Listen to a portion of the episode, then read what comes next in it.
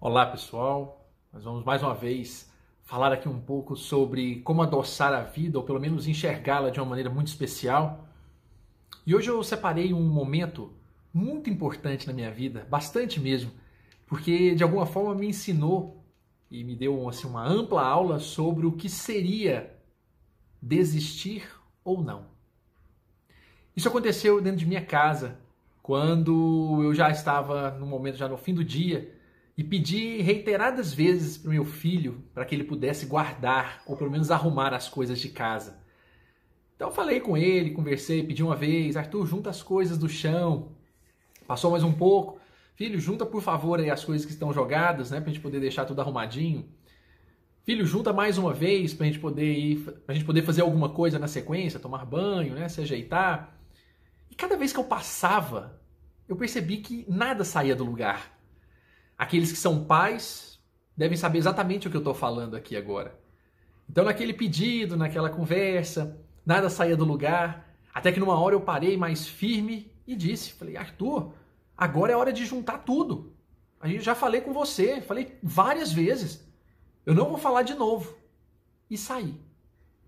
E quando voltei, ele ainda estava no chão, brincando, mas não havia juntado nada para valer. Os pais sabem o que a gente sente nessa hora. Então, tomei a medida mais clássica.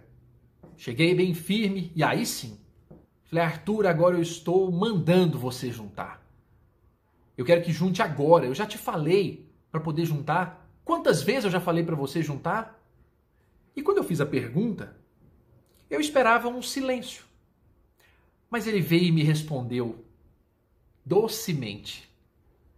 Papai, eu acho que você falou umas 70 vezes. Quem é pai sabe o que eu devo ter sentido naquela hora. Mas depois de passado aquele primeiro momento de riso misturado com um pouco de ódio, ódio fraterno, se é que posso usar essa expressão, naquele instante eu acabei colaborando, ajudando a juntar um pouco as coisas, e aí sim ele se empenhou, juntamos tudo, tudo e guardamos.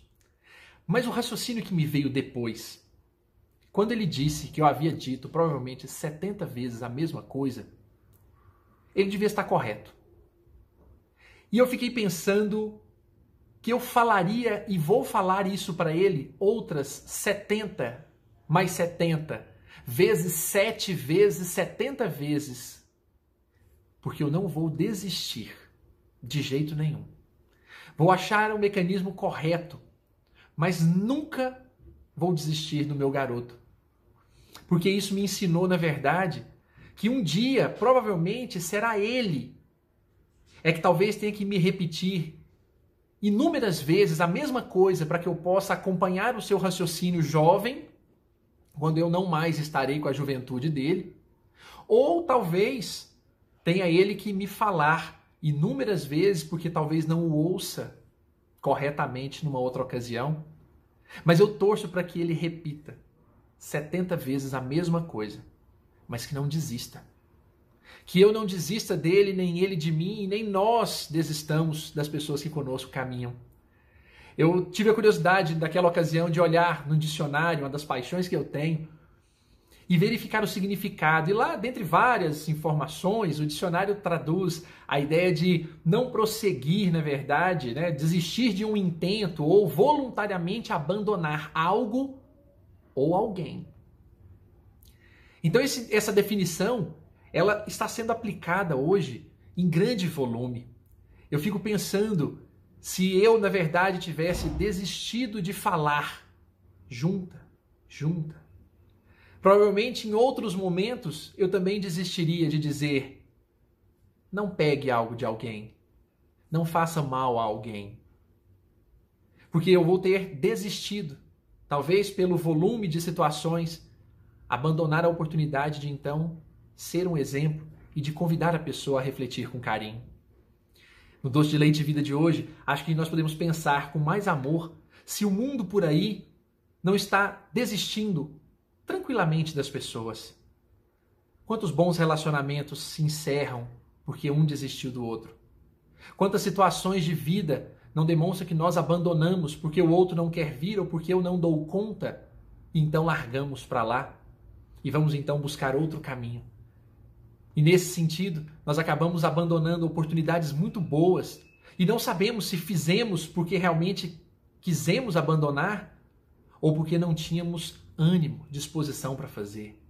Eu conheço tantas histórias de pessoas que quiseram, por exemplo, e todos aqui devem conhecer histórias inúmeras, que, que pessoas queriam ser, por exemplo, médico, ou que se esforçaram a vida inteira por poder chegar num local, batalharam, tomaram portadas na cara, não deu certo, mas não desistiram.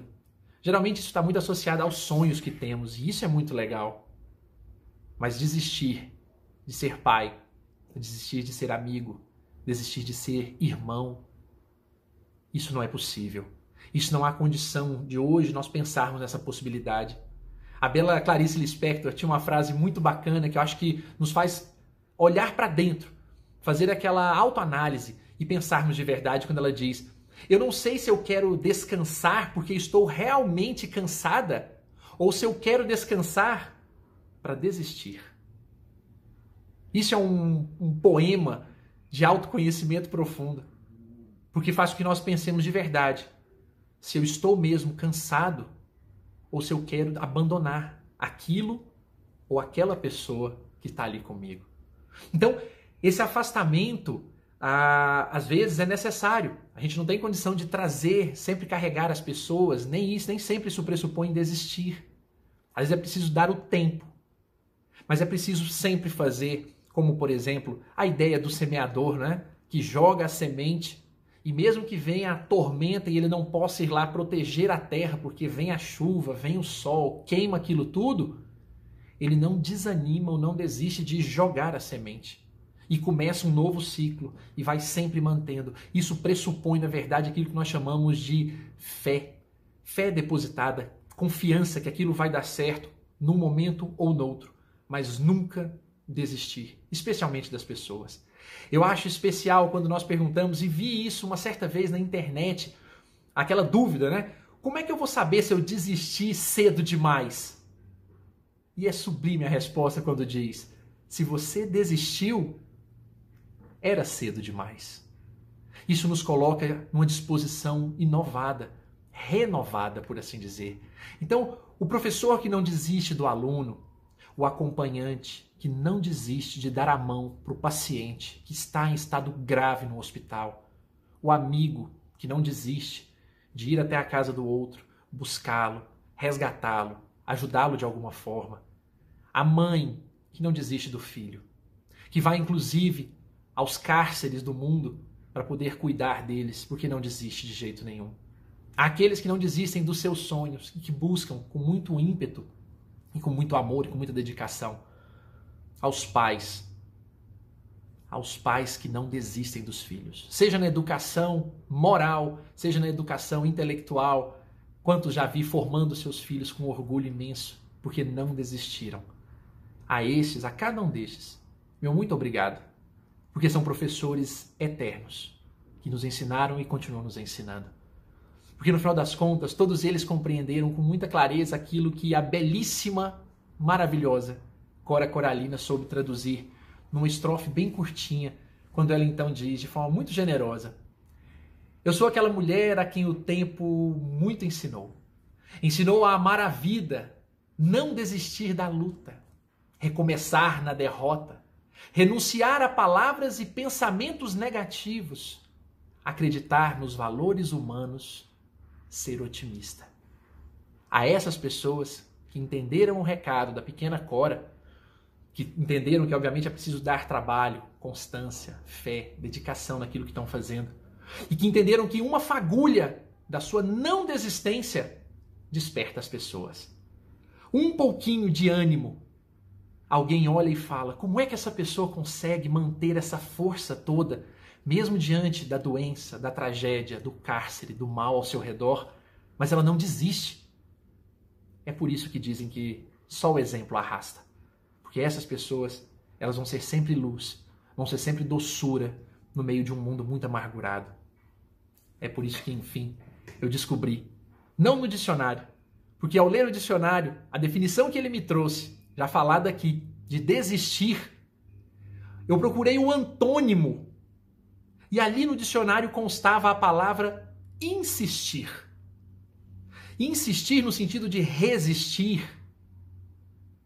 Mas eu descobri que, na verdade, a palavra, com tudo isso que nós aqui pensamos hoje, o contrário, o antônimo, o oposto de desistir é amar. Porque se amamos, nós vamos até o fim.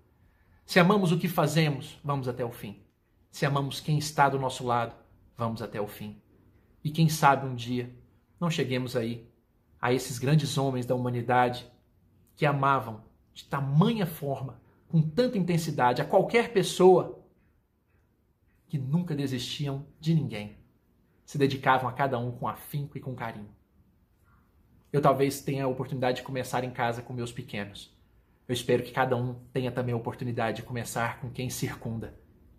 Quem sabe um dia a gente não vai estar arrastando as multidões para podermos aí, enfim, nunca desistir e amar as pessoas. Um grande abraço, uma excelente semana para todos.